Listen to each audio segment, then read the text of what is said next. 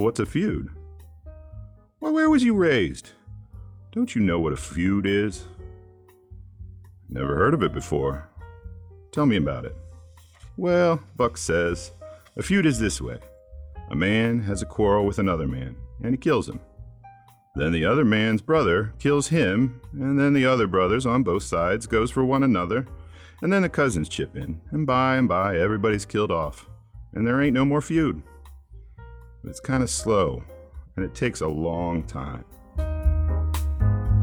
This is Jim Phelan, Director of Project Narrative at The Ohio State University, and I'd like to welcome you to the Project Narrative Podcast. Today's episode is a little different from our usual fare because my guest, Matt Seybold, has his own podcast called The American Vandal. And though we're recording this podcast on my home court, that is, a recording studio at Ohio State, Matt will also send it out as an episode of his podcast, The American Vandal. So it's a crossover. We'll both follow and tweak the usual format for the Project Narrative podcast. We'll begin by reading a short narrative chosen by the guest, and Matt has selected chapter 18 of Mark Twain's Adventures of Huckleberry Finn, and then we'll discuss it. But rather than Matt reading the whole chapter, he'll read the first half, and I'll read the second half. During the discussion, I'll start in the role of host and ask Matt some questions, and then we'll switch roles. The bridge between the two halves of the discussion will be a short conversation about the kinds of close reading we each find ourselves drawn to. Since you're listening to this on the American Vandal feed, and thus you probably already know who I am, I'm going to take this opportunity to introduce Jim Phelan, who is the Distinguished University Professor of English at Ohio State and the Director of Project Narrative, a cluster of faculty and students, as well as events and other programming, including podcasts, focused on narrative theory. He is the author, co author, editor, or co editor of over a dozen books, including an edition of Adventures of Huckleberry Finn from Bedford. And for more than 30 years, he has been the editor of the journal Narrative. I want to thank Jim, Kayla Goldblatt, and the rest of Project Narrative for hosting me, for the Twainiacs in the audience. If you already consider yourself intimately familiar with Chapter 18, you can skip to exactly minute 30 to hear the beginning of our discussion. Matt, is there anything you'd like our listeners to know about the context of Chapter 18 of Huck Finn or anything you'd particularly like them to pay attention to as we read? I think we'll cover uh, some of the contexts in our conversation afterward. But the one piece that's maybe important here is that Jim and Huck have just been dropped off the raft by a, a collision with a steamboat and, and, separated for the first time since about chapter 10 of the novel. And so we're, we're going to spend most of this chapter with Huck and then have, you know, have a reappearance of Jim later on. Yeah. Okay, great. All right. So here's Matt Seybold uh, reading the first half of chapter 18 of Adventures of Huckleberry Finn. Colonel Grangerford was a gentleman, you see. He was a gentleman all over, and so was his family. He was well born, as the saying is, and that's worth as much to a man as it is to a horse. So the widow Douglas said, and nobody ever denied, that he was of the first aristocracy of our town. And Pap, he always said it too, though he weren't no more quality than a mudcat himself. Colonel Grangerford was very tall and very slim, and had a darkish, paley complexion, not a sign of red in it anywheres. He was clean shaved every morning, all over his thin face, and he had the thinnest kind of lips, and the thinnest kind of nostrils, and a high nose and heavy eyebrows, and the blackest kind of eyes, sunk so deep back that they seemed like they was looking out of caverns at you. His forehead was high, and his hair was black and straight, and hung to his shoulders. His hands was long and thin, and every day of his life he put on a clean shirt and a full suit from head to foot, made out of linen so white it hurt your eyes to look at it. And on Sundays he wore a blue tailcoat with brass buttons on it.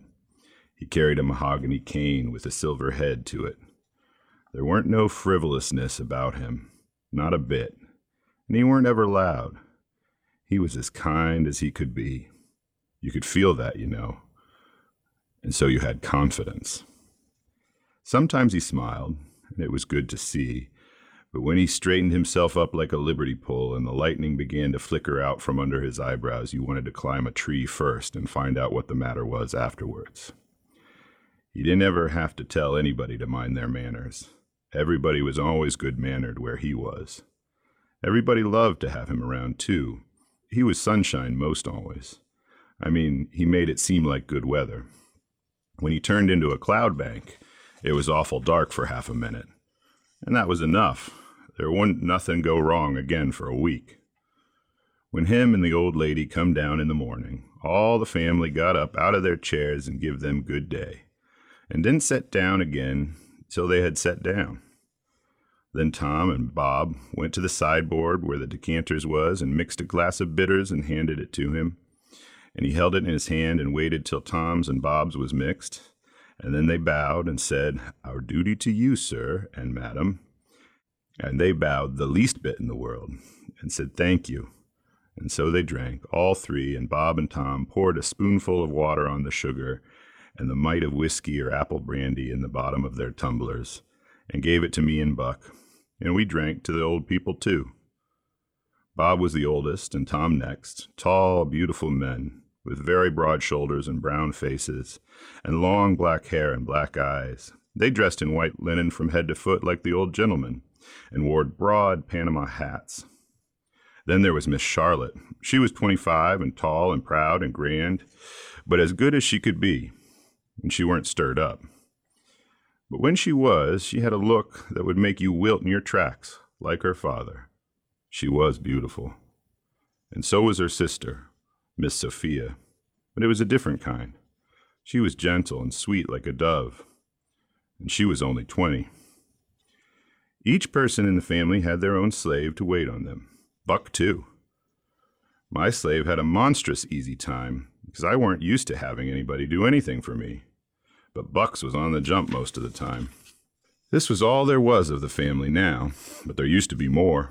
Three sons. They got killed, and Emmeline that died.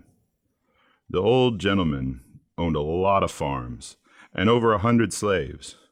Sometimes a stack of people would come there horseback from 10 or 15 mile around and stay five or six days and have such junketings round about and on the river and dances and picnics in the woods, daytimes and balls in the house night times. These people was mostly kinfolks of the family. Men brought their guns with them. It was a handsome lot of quality, I tell you. There was another clan of aristocracy around there, five or six families, most of of 'em named Shepherdson. They was as high toned and well born and rich and grand as the tribe of Grangerfords. The Shepherdsons and the Grangerfords used the same steamboat landing, which was about two mile above our house. So sometimes, when I went up there with a lot of our folks, I used to see a lot of the Shepherdsons there on their fine horses. One day Buck and me was away in the woods hunting and heard a horse coming. We was crossing the road and Buck says, Quick, jump for the woods. We done it, and then peeped down the woods through the leaves. Pretty soon a splendid young man came galloping down the road, setting his horse easy and looking like a soldier. He had his gun across his pommel. I had seen him before. It was young Harney Shepherdson. I heard Buck's gun go off at my ear, and Harney's hat tumbled off from his head. He grabbed his gun and rode straight to the place where we was hid, but we didn't wait. We started through the woods on a run. The woods weren't thick, so as I looked over my shoulder to dodge a bullet, twice I seen Harney cover Buck with his gun, and then he rode away the way he come, to get his hat, I reckon. But I couldn't see. We never stopped running till we got home. The old gentleman's eyes blazed for a minute. 'Twas pleasure mainly, I judged.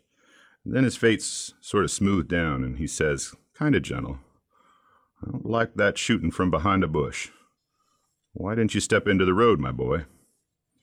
The Shepherdsons don't, father. They always take advantage. Miss Charlotte, she held her head up like a queen while Buck was telling his tale, and her nostrils spread and her eyes snapped. The two young men looked dark but never said nothing.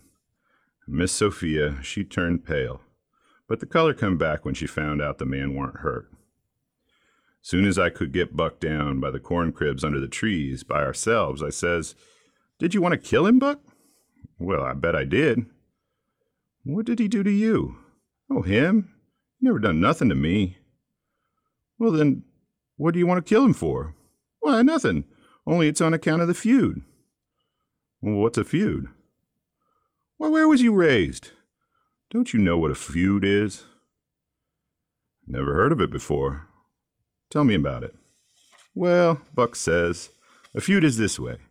A man has a quarrel with another man, and he kills him. Then the other man's brother kills him, and then the other brothers on both sides goes for one another, and then the cousins chip in, and by and by everybody's killed off, and there ain't no more feud. But it's kind of slow, and it takes a long time. Has this one been going on long, Buck? Well, I should reckon. It started 30 year ago, or somewheres along there. There was trouble about something and a lawsuit to settle it, and then the suit went against one of the men, so he up and shot the man that won the suit, which he would naturally do, of course. Anybody would. What was the trouble about, Buck? Land? I reckon maybe I don't really know. Well, who done the shooting? Was it a Grangerford or a Shepherdson? Laws, how do I know? It was so long ago. Does anybody know? Oh, yes, Pa knows, I reckon. And some of the other old folks, but they don't know now what the row was about in the first place. Has there been many killed, Buck? Oh, yes. Right smart chance of funerals. But they don't always kill. Pa's got a few buckshot in him, but he don't mind it, 'cause he don't weigh much anymore. Bob's been carved up with some bowie. Tom's been hurt once or twice. Has anybody been killed this year, Buck? Oh, yes, we got one and they got one, about three months ago. My cousin Bud, 14 year old, was riding through the woods, the other side of the river, didn't have no weapon with him, which was blame foolishness. And in a lonesome place, he hears a horse a coming behind him and sees old Baldy Shepherdson a linking after him with his gun in his hand and his white hair a flying in the wind. Instead of jumping off and taking to the brush, Bud allowed himself he could outrun him. So they had it nip and tuck for five mile or more. Old man a gaining all the time, so at last Bud seen it weren't any use, so he stopped and faced around so he could have the bullet holes in his front, you know, and the old man he rode up and shot him down. But he didn't get much chance to enjoy his luck, for inside a week our folks laid him out. I reckon that old man was a coward, Buck. I reckon he warn't a coward, not a blame sight. There ain't a coward among them Shepherdsons, not a one. There ain't no cowards among the Grangerfords either. Well, that old man kept his end of the fight one day for half an hour against three Grangerfords and come out winner. They was all a horseback. He lit off on his horse and got behind a little wood pile, kept his horse before him to stop the bullets. But the Grangerfords stayed on their horses and capered around the old man and peppered away at him, and he peppered away at them.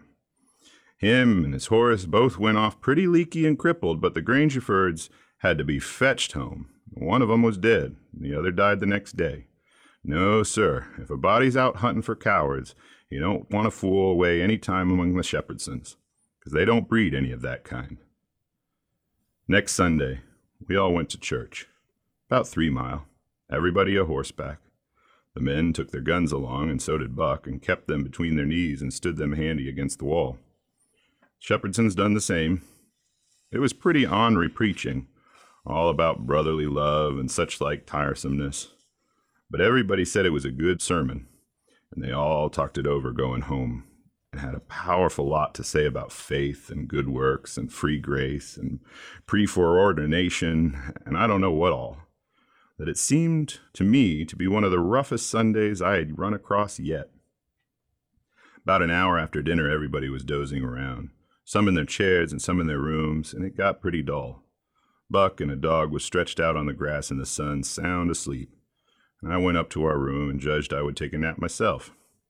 I found that sweet Miss Sophia standing at her door, which was next to ours, and she took me in her room and shut the door very soft, and asked me if I liked her, and I said I did. And she asked me if I would do something for her and not tell anybody, and I said I would. Then she said she'd forgotten her testament and left it in the seat at church, between two other books, and would I slip out quiet and go there and fetch it to her, and not say nothing to nobody? And I said I would. So I slid out and slipped off up the road. There weren't anybody at the church except maybe a hog or two, for there weren't any lock on the door, and the hogs likes a punchin' floor in the summertime because it's cool. If you notice, most folks don't go to church only when they've got to, but a hog is different. Says I to myself, something's up. It ain't natural for a girl to be in such a sweat about a testament. So I give it a shake, and out drops a little piece of paper with half past two wrote on it with a pencil. I ransacked it, but couldn't find anything else. I couldn't make anything out of it, so I put the paper back in the book again, and when I got home and upstairs, there was Miss Sophia in her door waiting for me.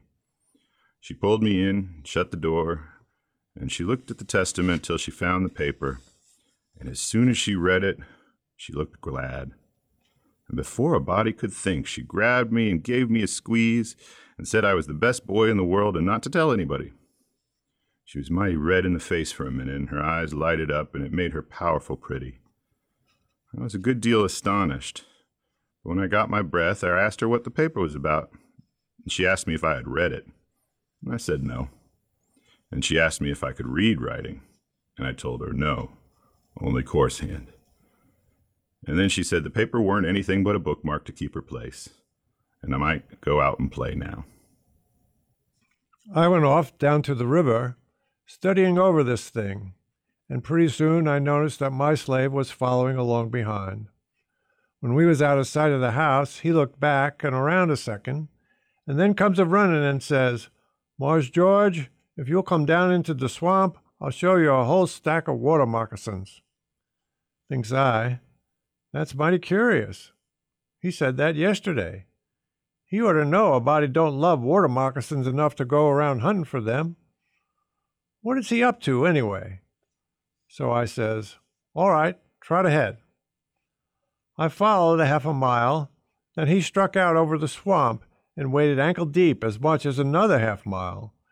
We come to a little flat piece of land which was dry and very thick with trees and bushes and vines, and he says, you shove right in there just a few steps, Mars George. That's where they is.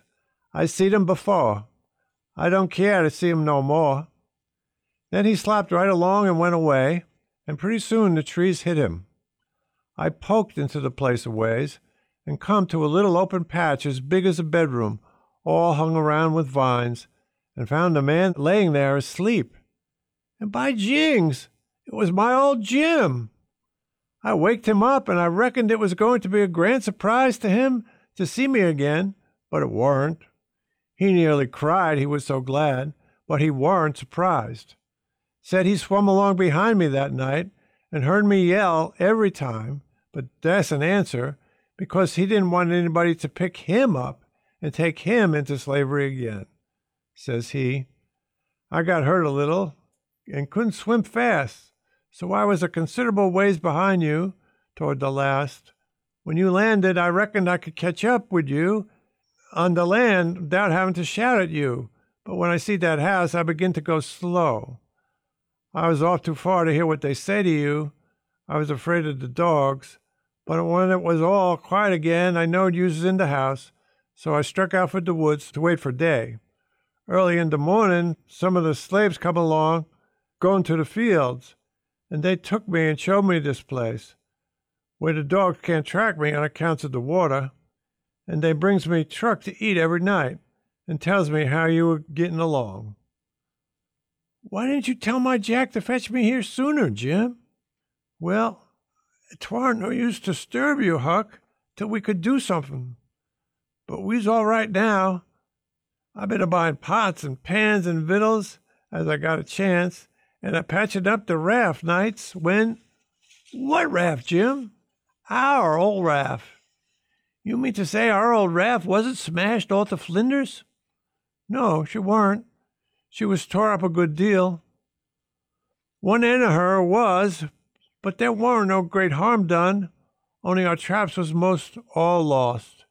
If we hadn't dived so deep and swum so far under water, and the night hadn't been so dark, and we weren't so scared, and been such punkin heads, as the saying is, we'd have seed the raft. But it's just as well we didn't, 'cause now she's all fixed up again, most as good as new, and we's got a new lot of stuff in the place of what was lost. Why, how did you, did you get hold of the raft again, Jim? Did you catch her? How I to catch her and I out in the woods? No, some of the slaves found her catched on a snag along here in the bend, and they hid her in a creek amongst the willows, and they was so much jawing about which of them she belonged to the most that I come to hear about it pretty soon. So I ups and settles the trouble by telling them she don't belong to none of 'em, but to you and me. And I asked if they going to grab a young white gentleman's property and go get a hiding for it. Then I give 'em ten cents apiece, and they is mighty well satisfied and wish the mole would come along and make 'em rich again. They's mighty good to me, these slaves is, and whatever I wants 'em to do for me, I don't have to ask 'em twice, honey. Dat Jack's a good slave and pooty smart. Yes, he is. He ain't ever told me you was here. Told me to come, and he'd show me a lot of water moccasins. If anything happens, he ain't mixed up in it. He can say he never seen us together, and it'll be the truth. I don't want to talk much about the next day. I reckon I'll cut it pretty short. I waked up about dawn and was a going to turn over and go to sleep again when I noticed how still it was. Didn't seem to be anybody stirring. That were unusual. Next, I noticed that Buck was up and gone. Well, I gets up a wondering and goes downstairs. Nobody around. Everything as still as a mouse. Just the same outside. Thinks I, what does it mean?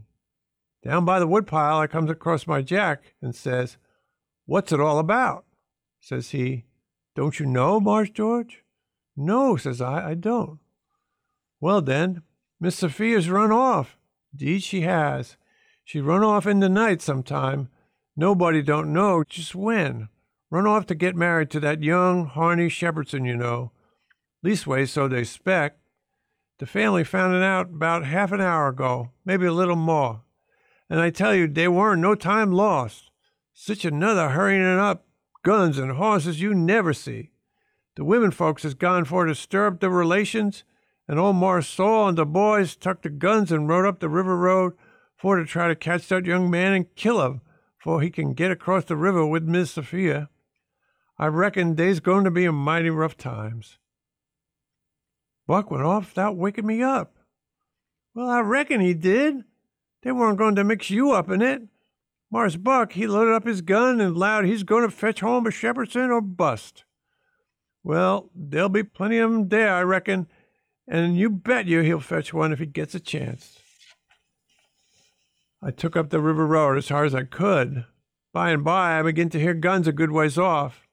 When I came in sight of the log store and the woodpile where the steamboats lands, I worked along under the trees and brush till I got to a good place and then I clumb up into the forks of a cottonwood that was out of reach and watched. There was a wood rank four feet high, a little ways in front of the tree, and first I was going to hide behind that, but maybe it was luckier I didn't. There was four or five men cavorting around on their horses in the open place before the log store, cussing and yelling, and trying to get at a couple of young chaps that was behind the wood rank alongside of the steamboat landing, but they couldn't come it. Every time one of them showed himself on the riverside of the woodpile, he got shot at. The two boys were squatting back to back behind the pile so they could watch both ways. By and by, the men stopped cavorting around and yelling. They started riding toward the store. Then up gets one of the boys, draws a steady bead over the wood rank, and drops one of them out of his saddle. All the men jumped off of their horses and grabbed the hurt one and started to carry him to the store and that minute the two boys started on the run. They got halfway to the tree I was in before the men noticed. Then the men see them and jumped on their horses and took out after them. They gained on the boys, but it didn't do no good. The boys had too good a start. They got to the woodpile that was in front of my tree and slipped in behind it, and so they had the bulge on the men again. One of the boys was Buck, and the other was a slim young chap about 19 years old. The men ripped around a while and then rode away. As soon as they was out of sight, I sung out to Buck and told him. He didn't know what to make of my voice coming out of the tree at first. He was awful surprised. He told me to watch out sharp and let him know when the men come in sight again. Said they was up to some devilment or other, wouldn't be gone long. I wished I was out of that tree, but I dasn't come down. Buck began to cry and rip and loud that him and his cousin Joe, that was the other young chap, would make up for this day yet. He said his father and his two brothers was killed, and two or three of the enemy. Said the Shepherdsons laid for them in ambush. Buck said his father and brothers ought to waited for their relations.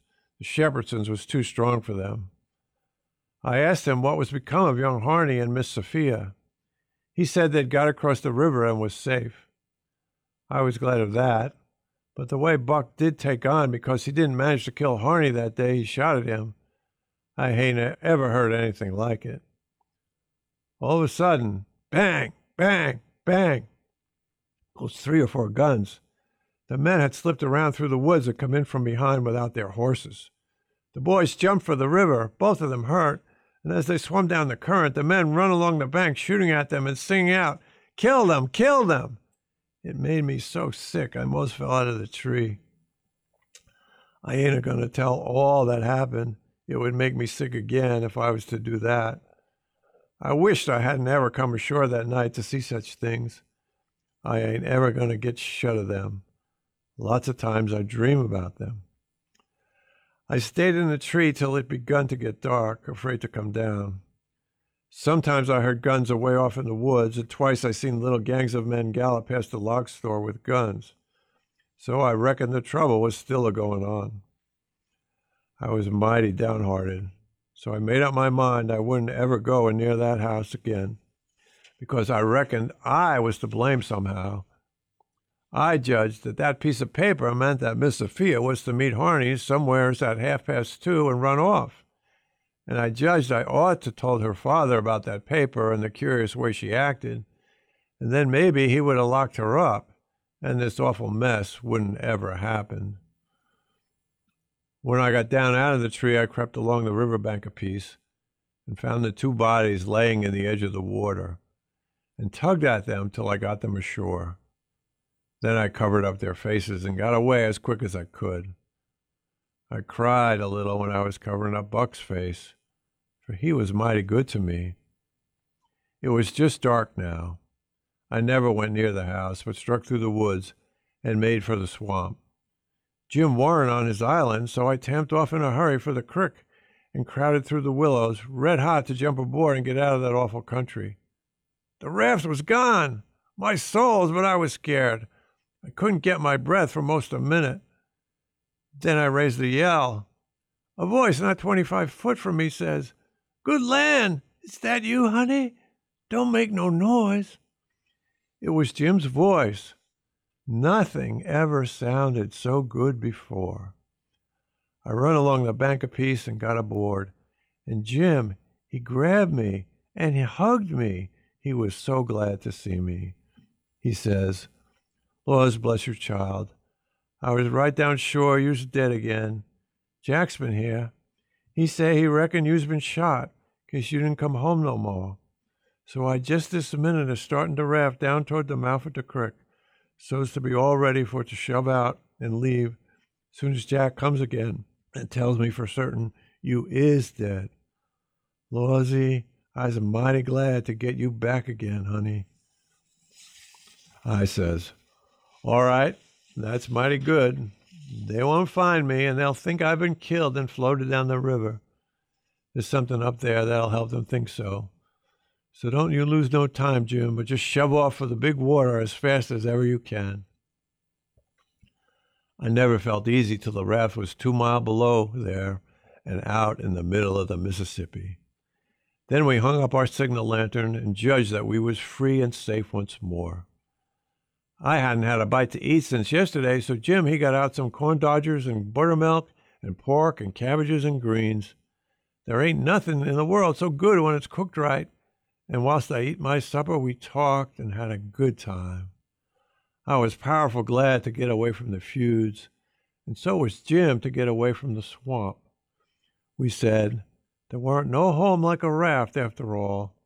Other places do seem so cramped up and smothery but a raft don't. You feel mighty free and easy and comfortable on a raft. Okay, so that's chapter 18. So it gives a it's a very rich chapter. There's a lot to talk about. And so where would you like to start, Matt? Well, I think there's two ways that I would come at this chapter, that I sort of do come at this chapter, at least in terms of close reading.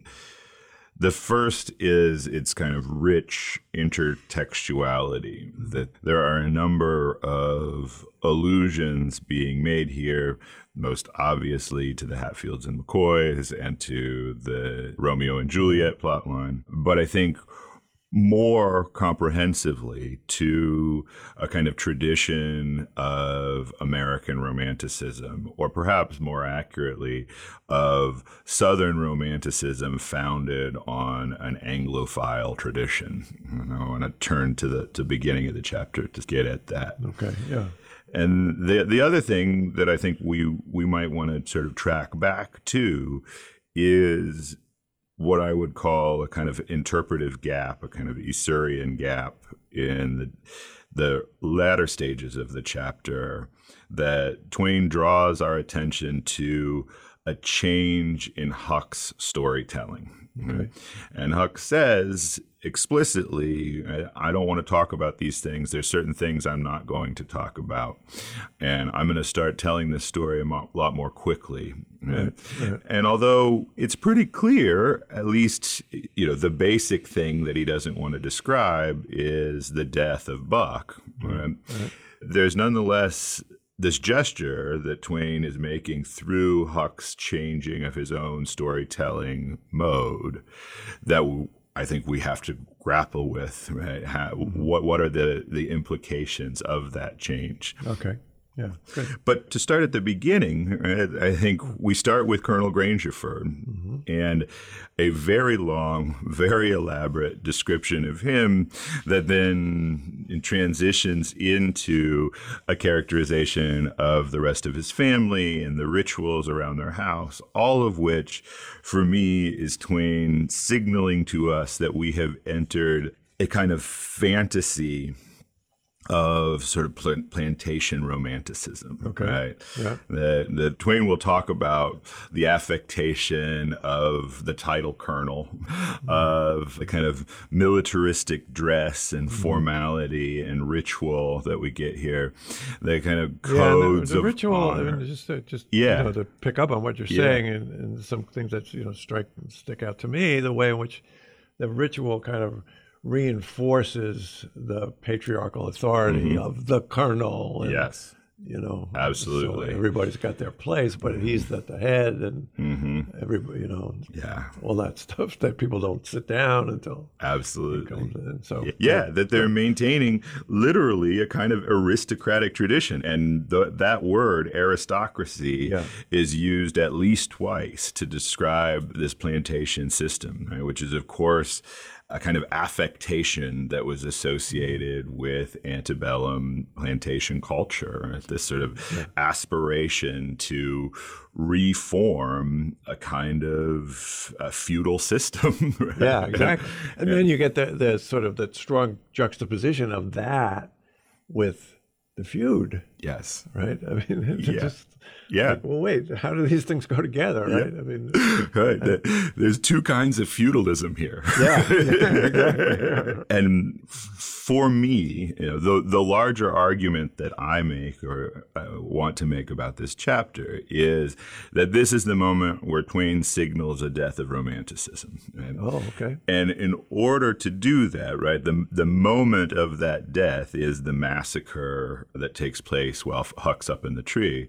But in order to get there, we really have to dwell in the space of a plantation romance. Uh, we have to meet a character like yeah. Colonel Grangerford. We have to see him exercise that, as you said, that patriarchal authority. We have to understand the role that these women, beautiful, virtuous damsels, are playing within this, as well as the role that the younger men are being forced to play within this, and the way in which they have acclimated themselves, even Buck likely in his early teens or younger, Right. who is prepared to die, right? Has Right. has taken for granted almost inevitability that this feud will end in my death and the death of everybody in my family. And he talks about this nonchalantly. Mm-hmm. And, and so the codes of honor, of chivalry, the ways in which this whole family is embracing some very macabre version of the kind of Walter Scott romanticism that Twain blames for the Civil War. Yeah. We have to see that in practice mm-hmm.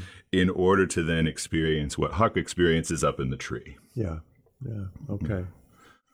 Oh, great. So that's one of the framing things, and then the other, you want to go back to some of the intertextuality, or yeah, yeah, yeah. it's always worthwhile to, to, turn with Twain and and with many 19th century American writers, is the appearance of text within the text. Right. right.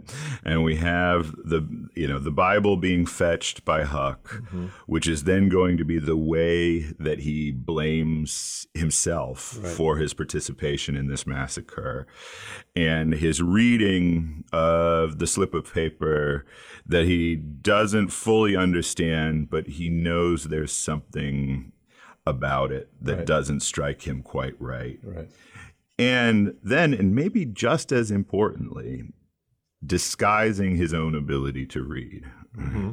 Yeah. And this is something that Huck does throughout the novel, but I think is particularly important on this occasion that he recognizes the power that comes with literacy. Yeah.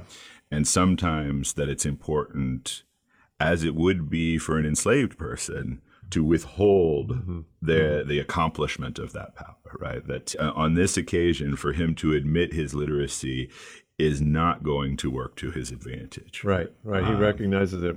Yeah. Puts him in some awkward or even maybe even perilous kind of position. yeah. So he denies it. Yeah. Yeah, and that uh, then sort of raises this question about literacy, about the Bible, certainly, mm-hmm. right. about books and narratives more generally. What is the effect that a literary tradition has had upon this set of circumstances that lead to tragedy, right? That, right, right. You know, we, we know it's it's easy for me to say, having read lots of Twain, we know that Twain blames Walter Scott yeah, right, for the Civil War, right? yeah. And I think certainly blames Walter Scott for creating this dynamic violence and patriarchy within the plantation system. It's also something I think about Twain's relation to Christianity that's mm-hmm. coming up here, right? Yeah. it's the Bible. It's yeah. The, it's the Sunday, right? Yeah. And and what happens on Sunday. What's the what's the sermon about? Yes, Brotherly love and all that kind of stuff. Yeah. Right. And yet, what what's going to happen? Right. And, and how can yeah. these things be reconciled? Right. Yeah. How can we have this sort of code of chivalry? that is based upon violence and hatred yeah, yeah. and kind of eye for eye kind of mentality being sustained directly alongside the very Protestant sermons yeah, right, yeah. about good works and faith. How, how can those things talk about reconciled? gaps? I mean, there's yeah. just sort of gaps in the in the culture, right? right. Uh, yeah. yeah, and I think it's it's absolutely important that he fetches the Bible that we have as a kind of intermission in this narrative the trip to church, which he yeah. finds incredibly tedious, right. as he always does, describing any kind of religious situation. But that tedium is all the more. It was one of the roughest Sundays I had run across yeah. yet. Yeah. it's all the more difficult because it just doesn't fit within everything else he's seeing about this family right. and about also, this I mean, culture. It's interesting that he Twain doesn't have him Mm-hmm. directly articulate that, right. right? I mean, he, he describes it and so on. It doesn't take a lot for us as readers to, to put together mm. this discrepancy and so yeah. on. He doesn't sort of doesn't need Huck to do it. He's just going to have yeah. Huck describe it and describe his own reactions. Right. Huck's, right? Huck can do a very Huck thing, which is the kind of aw shucks, yeah. I don't get this. Yeah. It, it's clearly a failure on my part. I'm right. you know too stupid or too immoral yeah. or you know or, or, too low born yeah, to understand. I'm not the things. quality. Right? Yes. Yeah. Right. And he takes for granted. I think that's a really important. And one of the questions I would ask is: We have the widow Douglas and Pap, and this allusion to the people who we have left behind yeah. in St. Petersburg, coming back in to frame Huck's characterization of Colonel Grangerford, right. right? That who what he knows about Colonel Grangerford, at least in part before he starts living there, is vicarious through the fame this person has, more than just a local fame, at least a regional fame, and that he's sort of depending upon these people who he's broken away from. He's sort of in the process, certainly of Pap, with Pap, of sort of distrusting Pap's worldview. Yeah. And even with some of the other characters from St. Petersburg, Douglas and Watson and Thatcher, and maybe eventually Sawyer, right? He's mm-hmm. starting to question their worldviews as well. Yeah. And yet we have them called back here to establish the fame of the Grangerford family and also to show Huck depending upon the values of a community. Right, right. In order to understand what's important, what's moral, what good behavior is. And he takes for granted, even though it's Pap that's saying it, even Pap said that Colonel Grangerford was the first aristocracy of our town. He's accepting that account, even though he has every reason by this point to discount everything that Pap says. Yeah, right, right, right, right. And I think that's you know it's one of the things that recurs in the novel, the way in which Huck sort of accepts all, all this. He's he's being socialized into it, and he mm-hmm. thinks okay, this is I should be thinking this because the, my mm-hmm. elders are, and all that kind of stuff. And at the same time, there's part of him that sort of intuitively yeah. sees through it and can yeah. accept it and you know yeah sort of we see it again and again yeah and like you said that cycle happens over and over again and usually it's associated with going on to the river with Jim and then coming off of the river and yeah. reintegrating into some form of white society that when he gets back on the river he starts feeling thankful for being away from civilization yeah. and starts to question some of the values that are being civilized into him. Right. But then when he finds himself back on land with the various families along the riverbank, he very rapidly reintegrates, readapts, and as you pointed out when we were talking about this last night, he very easily forgets Jim.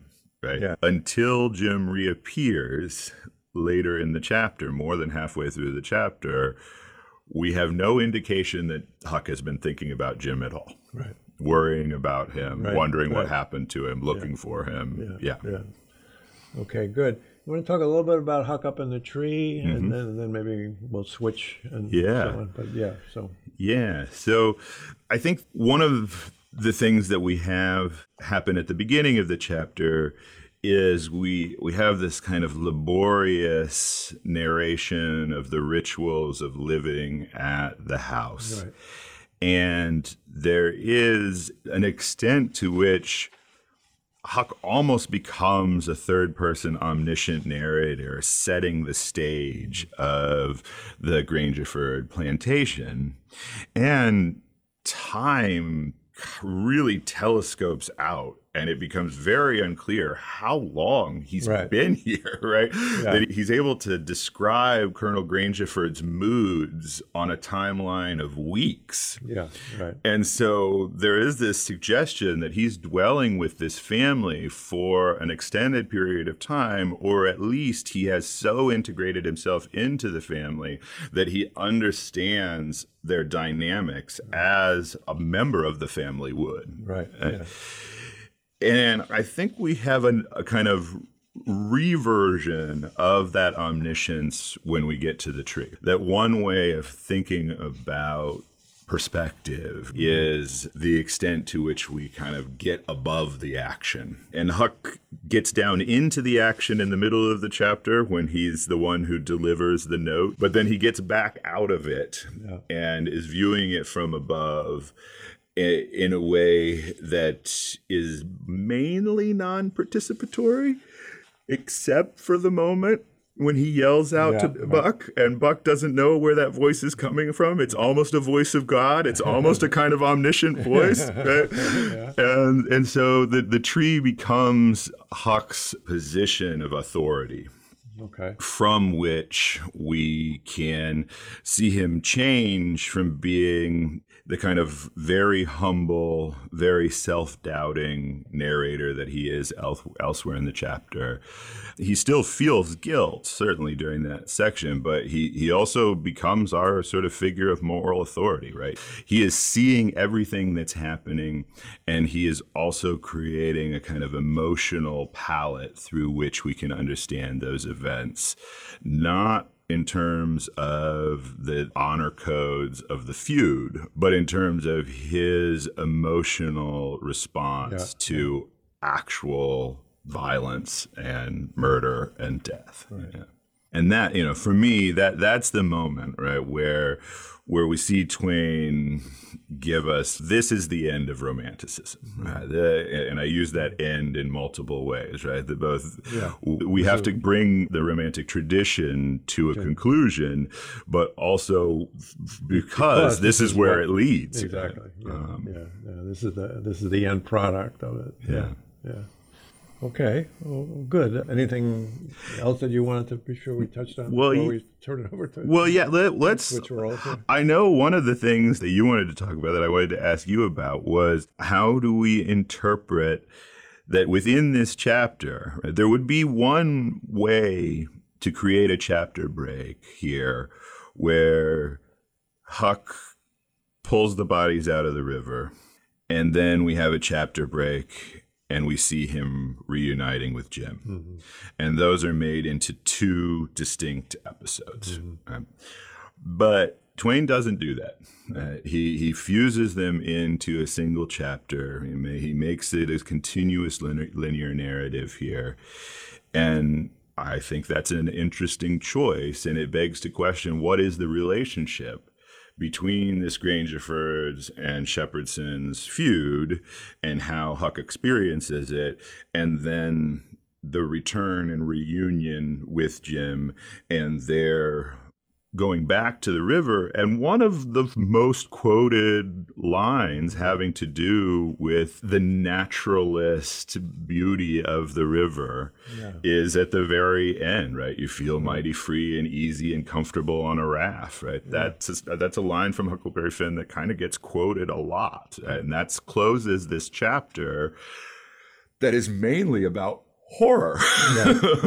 so the fact that Twain puts those things Yeah. in conjunction with one another, I think is one of the things I wanted to talk about. And it sounds as though you have an interpretation of like how Jim fits into this. narrative. Yeah, yeah. So there are a couple of things. So maybe before I get into that exactly, Yeah. I could use that as a way to start talking a little bit about some of the, the kind of close reading I would be interested Mm-hmm. Yeah. in doing. And, Yeah. you know, I think it's very complementary to what you're Mm-hmm. doing and not opposed at all. But uh, I would be thinking about two kind of aspects of what I would think of as resources for storytelling, you know, narrative resources. So one is segmentivity, right? So where do we make the breaks? And the other is space, right? And so the fact that he uses the single segment of this chapter for these spatial juxtapositions, he's conveying something about his interest in this comparison contrast between life on the shore and uh, life on the raft with Jim. And just to Yes, but go re- reiterate, sort of, the, there's there's three key spatial juxtapositions, right? There's there's the plantation, Yeah. there's the wood pile and the Yeah. tree, and then there's the raft. Right, Yeah. right. And there's also the church. I mean, Yeah, have, oh, the you know, church. So Yeah, multiple, and there's- absolutely, yeah. And there's the swamp, right, Yeah. where Jim mm-hmm. is, right? So, mm-hmm. so I think Which is more of a gap, right? Where we don't we Yeah. we don't we, we get some very vague indications of what what Jim's life has been like. Yeah. Right, right. But I think there too, it's also like the implication of the difference between Mm-hmm. life in the plantation house and life in the swamp and, Mm-hmm. you know, out with the water moccasins. It's also kind of like Huck doesn't think, doesn't comment on that. You know, Twain doesn't do a lot to call attention to that. Although maybe again you'd say, all right, he's expecting us to make that comparison and so on. But I do think about segmentivity in space and the, the ways in which Twain's kind of juxtapositions of the spaces invites uh, his audience to make some interpretive judgments about how they relate to each other. And sort of more generally, then I think I would go through other kinds of how Twain's handling narrative resources.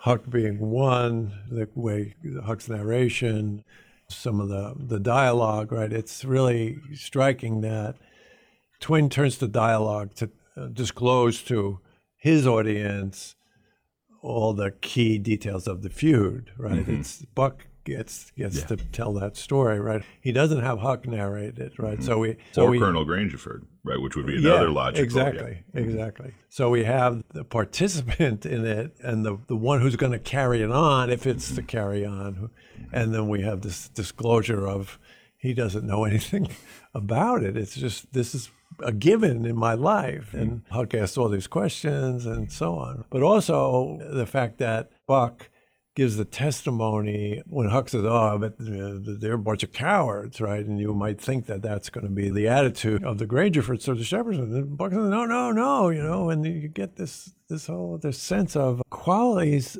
that are potentially valuable and productive, but being used in the service of violence ultimately, right? Mm-hmm. And so we could go into some of those details, but I guess I would say what I like so much about what you're doing is that you are interested in these kinds of things too, but you frame them with these bigger sort of historical and mm-hmm. literary traditions and, and things like that, right? I yeah. Mean, you're thinking about yeah. Walter Scott and mm-hmm. and Twain's attitudes towards romanticism in general. And, yeah the tradition of, of that and so yeah. on. Yeah, yeah. I think the the sort of historicist in me is always trying to if not ask that question first, certainly make that part of the interpretation. That, yeah, is, yeah. that as soon as we ask some sort of formal question, mm-hmm. can we tie it to a biographical or historical phenomenon that yeah. might explain this set of choices or at least reflect some of the, those sets of choices. Yeah.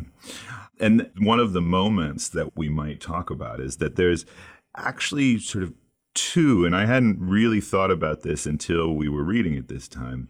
There's two reunions here, right? There's the first reconnection where Jack brings Huck to Jim, and the person who's most excited amongst the two of them is, is Jim is excited to see Huck. Yeah, right. Right. He's not surprised. Right. But he's excited. And we do have a moment of humanity from Huck where he says, Why didn't you tell my Jack yeah. to fetch me here sooner, Jim? And I think it's the only time in the narrative we, where he refers to the slave as Jack as opposed to mm-hmm. using the N word. Yeah, okay? yeah. But other than that, we have a kind of unequal loyalty here mm-hmm. where Jim is excited to see Huck, is pursuing a reconnection with him. And Huck is not cold exactly, but is not treating Jim with that same level mm-hmm. of loyalty and intimacy. But then, then, the second one, after we go to the tree and we have the massacre, then things turn dramatically, right? Where he hears Jim's voice and he says, Jim's voice, nothing sounded so good before. Yeah. I run along the bank of piece and got aboard, and Jim grabbed me and hugged me and was so glad to see me.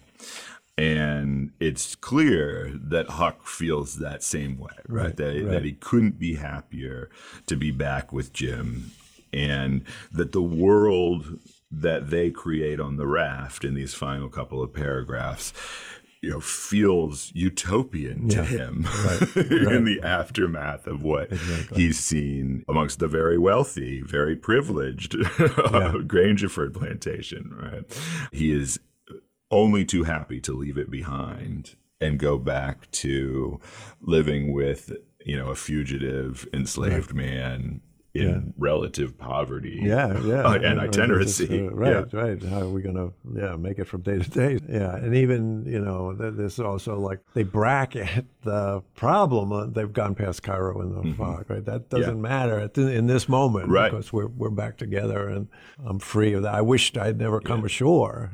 And it, but it, it does also suggest the kind of cruelty of this novel that is going to cycle again and again that we've been talking about. That we will see Huck in fits and starts recognize Jim's humanity, Yes, right. but then almost inevitably he will take two steps back Right. in ways that are sometimes overtly cruel Right. but are uh, certainly unthinking and every time he gets more intimate and friendly and amiable and familiar with Jim the retreat is more painful Yeah. presumably for Jim but also for us as readers Yeah, right? absolutely, yeah absolutely, right, right, and then you know most painful, I think, in the evasion section, right? Yeah. uh, yeah. I'd like to maybe just talk a little bit uh, about Huck as character narrator Mm-hmm. uh, here, because I think Twain's handling of Huck as a character narrator is just sort of brilliant again and again and again. And if I were teaching creative writing and I wanted to, to have my students learn about what you can do with a character narrator, I would start with Huck Finn, partly because what he does is shows the range of things you can do with a character narrator. So you were talking, I think, very aptly about the way in which at the beginning it's, it's like omniscient narration, right? Mm-hmm. And so the fact that this narration about Colonel Grangerford is coming from the 13 year old Huckleberry Finn with his history and so on doesn't really matter a whole lot, right? This is information that it comes in Huck's voice, absolutely, mm-hmm. but Huck's voice is also has a pretty good range, right? And so he can say aristocracy and he can And if you picked up those few pa- paragraphs and put them down in Adventures of Tom Sawyer, in, in which we have uh, an omniscient narrator, you wouldn't notice. you wouldn't really. notice a difference, right? Yeah, yeah, right. So you get that on the one hand, and then you get another thing, I think, where it is Huck, but it's what I call restricted narration, where Huck is doing a lot of just reporting. Everything he's saying is reliable, but he's not really interpreting it. But Twain sort of allows us to interpret it. So the the interaction with Sophia is very much of that sort, where he narrates what she says and, and what he does and so on, uh-huh. and we see it. So we get that, and then we get stuff that really, you know,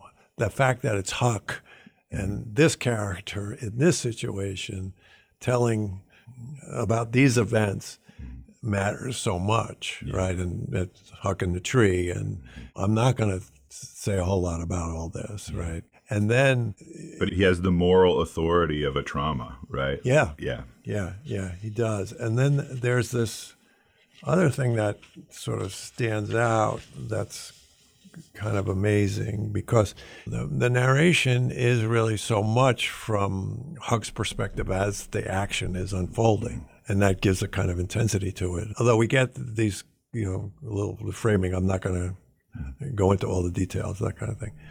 But at the end, he says, I ain't going to tell all all that happened. It would make me sick again if I was to do that. Mm-hmm. I wished I had never come. So there's that kind of, okay, I'm commenting on my own narration at the time of the telling. Mm-hmm. Then he goes back into his own perspective at the time of the action. I wished I had never come ashore that night to see such things. And then he goes back. Mm-hmm. I ain't ever going to sh- get shut of them.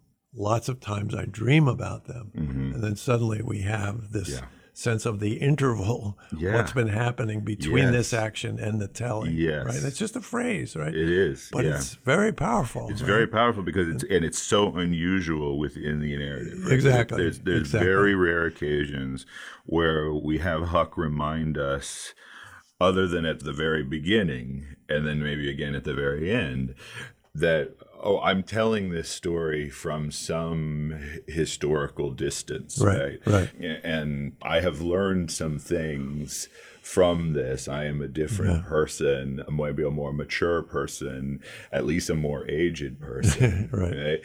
Very often, when we're actually in the process of reading the text, we don't think about that Right. narrator. We think Right. about Huck as the 13 year old or 12 year old right, or whatever he It's- is. it's his perspective at the time of the action. Yeah, in- absolutely. you know, Yeah. just thick in the thick in it. But yeah, you're right. When as when he says, "I'm never going to get clear of it," Yeah. I sometimes I dream about it. We have this recognition that this is a traumatic incident and it's not just that we can forecast into the future that it's going to cause him trauma it's that the person who's telling us the story is already experiencing the residue of that trauma. Right, yeah. right, right. And it's you know, and what's so great about it, with I think from sort of the craft perspective, is that it just seems natural. I mean, that mm-hmm. that you know, Twain makes it okay. Yeah, th- this kind of teller would say this kind of thing. and he would start to get uncomfortable as he moved towards his climax right that's Yeah. huck is this really wonderful vivid detailed storyteller but that as he moved towards what is going to be the climax of the action he kind of tenses up. And unlike the romantic storyteller, which would give us this in gruesome detail Yeah, yeah. with all the implications it has on, you know, the larger relationships between the characters and within the society and the sort of just desserts, the cost benefit analysis of the moral code, right? Huck's not going to be able to do any of that. Right, He, He's just going to experience the fright, the Mm-hmm. violence, and then that's what we experience. yeah, yeah, yeah. Yeah, so maybe we should move toward the end, but Yeah. maybe talk just a little bit about how we might see chapter 18 in relationship to the mm-hmm. larger narrative. Yeah. So for me, and we talked about this a little bit last night, I think the reason why this is so important for both Huckleberry Finn and then for the larger understanding of Mark Twain's sort of literary tradition and what he is throwing his shoulder into mm-hmm. with a book like Huckleberry Finn is that as he has just written about in Life on the Mississippi, he lays a lot of the blame for the Civil War at the foot of specifically he says Walter Scott, but it's mm-hmm. obviously more generally a kind of romantic cultural tradition that was pervasive in the South and which gave dignity to the system of enslavement mm-hmm, mm-hmm. and gave righteousness to slaveholders, in particular to plantations. And I think one of the the aims of this book is to kill that off, right? to, uh-huh, is to, to uh-huh. make a mockery of that kind of aspiration to aristocratic superiority. Mm-hmm. But I think in order to do it, right, not only do we have to see the ends that we see here in the chapter, but we have to see the vulgarity of any attempt to bring back that romantic tradition. And this that's how I interpret the ending, uh-huh. right? Is that uh-huh. when we go to the Phelps's farm, when we have Thomas Sawyer reappear, who mm-hmm. is in many ways the sort of personification of romanticism, right? This uh-huh, guy that uh-huh. just loves the library, loves reading books about pirates and knights and whatever ro- romantic adventure literature he can find. He's not only going to absorb it, but he's going to try to recreate it in the world. reenactment, Yeah. all that stuff. Yeah. And after the experience of the you know, Shepherdsons or the Grangerfords, the attempt to do that, the, the mm-hmm. return of Tom Sawyer as this burlesque, romantic boy figure, it feels crude, cruel. Yeah, Certainly, it's cruel towards Jim, Yeah. and it it feels as though Twain is kind of parading the corpse of a romanticism around Weekend at Bernie's style. Yeah, uh, right, you know, in the right. final chapters of the novel, they are cringeworthy in, in many cases, as is the fact that in that cycle we've been talking about, Huck goes along with it. Exactly. Right? Yeah, he had right, he has right, moments right. of regret and resistance, and but it, for the most part, he falls in line to being Tom Sawyer's hu- sidekick and to accepting the ways in which Tom unthinkingly abuses Jim, Yeah, right. and that hurts Yeah. as as readers. Yeah. And for me, that creates the allegory of Reconstruction. That the reason why it makes sense for Twain to write a book set 20 years before the Civil War and published 20 years after the war mm-hmm. is because the system of enslavement, though perhaps superficially eliminated mm-hmm. ha- has not gone away right? And we see even in this chapter a kind of, of hint of that right? That the you know jurisdiction law like none Yeah, of that yeah, applies here right, Right, like right, the right. shepherdsons and grangerfords are not going to care about an amendment to the constitution right? Mm-hmm. they murder according to a familial code right? yeah. they enslave according to a familial code. If the the kinds of people that huck is encountering on these riverbanks are not going to be swayed simply by the emancipation proclamation. Mm-hmm. are not going to be swayed into shirking off decades and generations of white supremacy and southern supremacy and patriarchy just because they lost a war and were told so by their government right? The- a- and i think that sort of reminder that the judicial, the legal, the jurisdictional, mm-hmm. like these are ways that we might historicize the moment of civil war and emancipation and reconstruction. But there's a certain kind of limitation to that. Mm-hmm. And that's certainly what Twain sees when he returns to the South in this moment between when he starts Huckleberry Finn and when he finishes it is that the sharecropping system, the kind of ascendant Jim Crow system, you know, is barely better Yeah. than what came before. And, and he's enraged by that. that, Um, there's just one little sort of paratextual thing that I wanted to share with you. Yeah, sure. This is something that he writes in his notebook after seeing Frederick Douglass a, give a speech, a speech in which Douglass talks about the emergence of the sharecropping system. And this is what Twain writes There is not hardly a single celebrated Southern name in any of the departments of human industry except those of war, murder, assassination, lynching, the duel, repudiation, and massacre. There is not a single Southern celebrity in the arts today, nor in science, etc. Yeah. Uh, that you can sort of feel his rage Yeah, at all that was lost in order to get to emancipation, right? He lost his career. He lost a connection to his home. Right? He certainly lost some friends and family members, and the nation lost a lot more So besides. Right, right. And yet, you know, he's, he's coming to terms slowly but surely in the 1880s with the idea that we lost all that.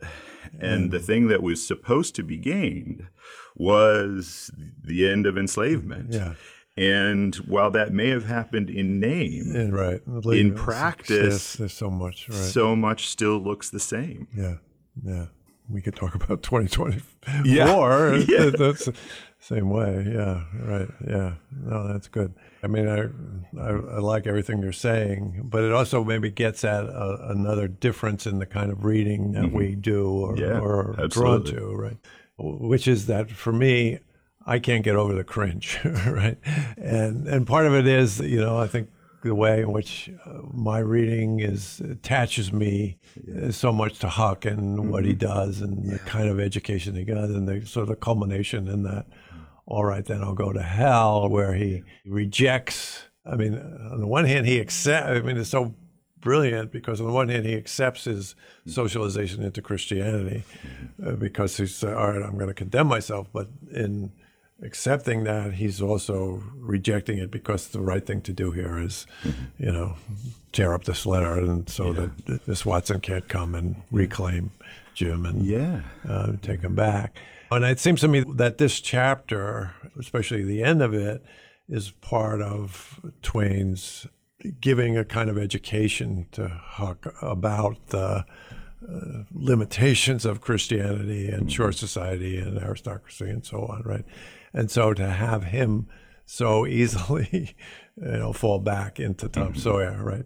Yeah. Again, I can see sort of the logic of it at the thematic level, but I can't sort of see Yeah. it at the level of the unfolding action and the, the characterization of Huck and the way he's asked me to invest in Mm-hmm. in that. So again, not to say that one is better than the other, but just to point no. out the different kinds of And, and I think in many ways you're right. And I, I sometimes feel when I'm reading this novel as though Twain's meta purpose with the novel, what I think of as his sort of meta purpose with the novel, is sometimes compromised by how good he is at the episodic level. Yeah. Right? That mm-hmm. Twain often gets, I think, unfairly and inaccurately characterized as a great talent and humor. Mm-hmm.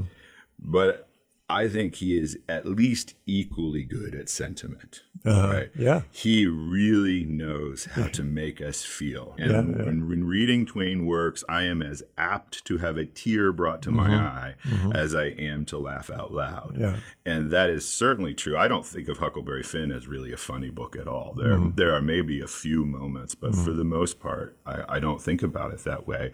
But it can make you cry Yes. on numerous occasions, of course, most in the All Right That I- I'll Go to Hell moment, which is so rich. It's so rich ideologically, it's so rich intertextually, and it's so rich emotionally. Absolutely. Yeah. And I do think his talent for producing those moments may actually work counter then to maybe the larger political project that he might be taking on in this novel or that I think he's taking on in the novel which is to create a narrative that mimics the historical narrative of the failure of reconstruction right? Yeah, yeah. Maybe connect that to something else, like that. He's trying to do so many things, right? And so he, Mm-hmm. maybe too much well, and that Yeah. they don't all they don't fully reinforce each other or, Mm-hmm. Or come together in a kind of fully coherent way. And I think another way that I see that anyway is the way he handles Jim, Mm-hmm. right? And as you were saying before, like okay, in chapter eighteen, Jim disappears and Huck doesn't seem to care about him, and then suddenly he's there, and it's like, okay, yeah, has he disappeared for Twain? And suddenly he's there, and I think part of what he's doing is sort of giving primary interest of the novel to Huck and Huck's experience, but he's also making what happens to Huck so inextricably tied up to what happens to Jim, and so he kind of creates this problem for himself when he takes Huck to the point of, all right, then I'll go to hell. yeah But they're down south, and uh, you know what? So, has so what no am I going to do? Right, he has yeah. no power. What do I? You know, how am I going to do it? And then, so what does he do? Well, he brings Tom Sawyer back, and he can do all this kind of thematic stuff, Mm-hmm. the send up of, of Scott and the romanticism and so on. But in the course of that, again, what happens to Jim? Jim is always secondary Mm-hmm. for Twain, which is not to say that you know you can't have a minor character or that minor character should be equal to major characters. But there's just something about the way in which Twain uh, does these things that are convenient Yeah. for for what he's doing with Huck. Uh, that sort of sacrifice Yeah. Jim that that Well, troubles and I me a little. the, yeah, the problem you hit upon that I think is is, is genuinely a problem is that he's not always secondary, right? yes, exactly. That we yeah, good. have these moments where Jim's voice breaks through and breaks through through very powerfully, and Twain really gives him autonomy and authority Right. and humanity in a way that very few black characters by white novelists in the American 19th century are getting. Right. And certainly, you know, prominent white novelists. And then Jim suddenly retreats again yeah. and becomes archetypal and becomes a magical Negro fi- fi- figure and becomes just a reflection of Huck's moral quandary Yeah, and Tom Sawyer's play. Yeah, yeah. And for Twain to give us the Jim who's thinking about his family on the raft, right? Yeah. To give us the Jim who's worried about what's happened to Huck and is waiting for him Right, at right. his own peril, right. and is calling Huck honey and is And, and embracing Jim who, him. who speaks up when Huck lies to him about what happened when they get lost in the fog. Absolutely right, yeah, yeah, yeah, and the Jim who's who's debating the Solomon uh, Yeah. parable, right? Like those are all episodes in which Jim is not a secondary character; he's a major voice in the novel, the second most major voice to Huck. Absolutely, right? and that makes it all the more painful when I, I agree with you. It does seem as though Twain either forgets about him Mm-hmm. or he forces him back into submission Yeah. into the stereotypical roles, forces him back into enslavement, even when we find out he was no longer enslaved. Yeah, and, right. And that's And that- part of the cruelty Yeah, of the Tom, Tom Sawyer, Sawyer, section, right? Is right. that Tom knows. Tom- yeah, exactly. exactly. Yeah, that- Tom yeah. knows that they don't have to go through all of this Right. to emancipate. Right. And in fact, the only reason why Tom would do that is because he knows. Yeah. Right? I mean, geez, Tom. yeah, Uh, Tom, Tom's a real villain. There's no. yeah. Yeah, it's terrific. Well, this thanks, was a Matt. This pleasure. was- yeah, was- thank yeah. you. This was a real, really enjoyable. So, uh, again, uh, thanks to Matt, and I want to thank our listeners and say we appreciate your feedback. And you can send it to us at email address projectnarrative at osu.edu or on our Facebook page or on our Twitter account, which is at PN Ohio State. I also remind you that you can find more than 20 additional episodes of the podcast at the Project Narrative website or on Apple Podcasts. More about this episode, including a bibliography, go to marktwainstudies.com backslash project narrative or theamericanvandal.substack.com.